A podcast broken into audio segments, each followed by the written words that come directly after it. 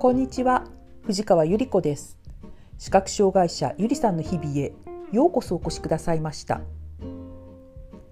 今日は展示訓練の続きについてお話ししたいと思います。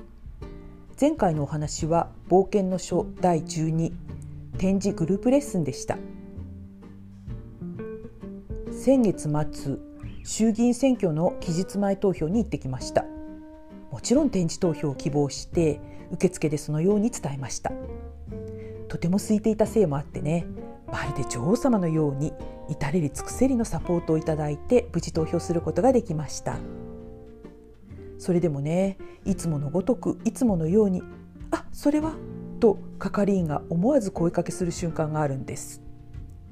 それは私が展示板に展示投票用紙をセットする時裏面ってこっちですか？と聞いてから用紙をそのままセットしようとする時なんですね。あそっちは裏面です。確保じゃないんですって声が入るんです。この瞬間私は展示訓練を始めて約半年経った頃の書き方の練習が始まった時を思い出します。書き方の訓練が始まる時私はもう嬉しくてワクワクしていました。文字を書くっていうのがね大好きな私は日本語だろうとドイツ語だろうと英語だろうとはてまた展示だろうと書けるという喜びにもう胸を躍らせてしまうんですね。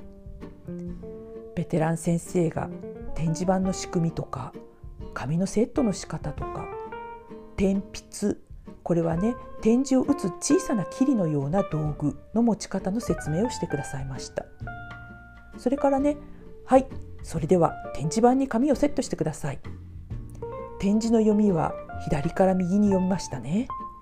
展示を書くときは右から左に文字を打っていきます。その際文字は裏打ちになります。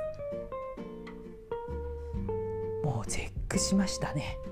まあ確かにそうなんですよ。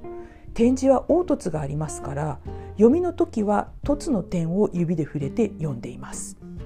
そしてね書く時は裏面から表面に鉛筆で点をこう押し出して書いてるんですよね。ですから文字を逆打ちで書くことになるんです。あなんかわかるかな？うん分かってもらいたいですね。はいもうね思わず伏兵に、えー、こう私は唖然としちゃいましたね。最初は手慣らしに6つの点全部をスコンスコンという感じで丁寧に打っていく練習をしました。1行打ち終わると太い線が1本表面に現れてきます。その次は2の点と5の点を1行全部に打っていく練習。2の点と5の点っていうのは真ん中の2つの点ですね。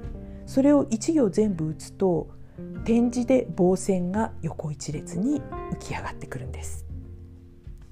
点を打つ時に力が入りすぎると表面に浮き出る点がこうなんか突き破っちゃったりとかね。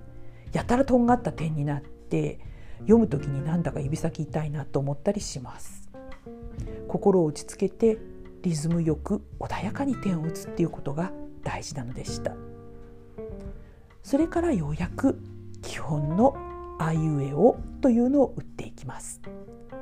先生からねちょっとしたコツを教わってあそっかと理解が進むと文字の逆打ちも苦にならなくなるんです。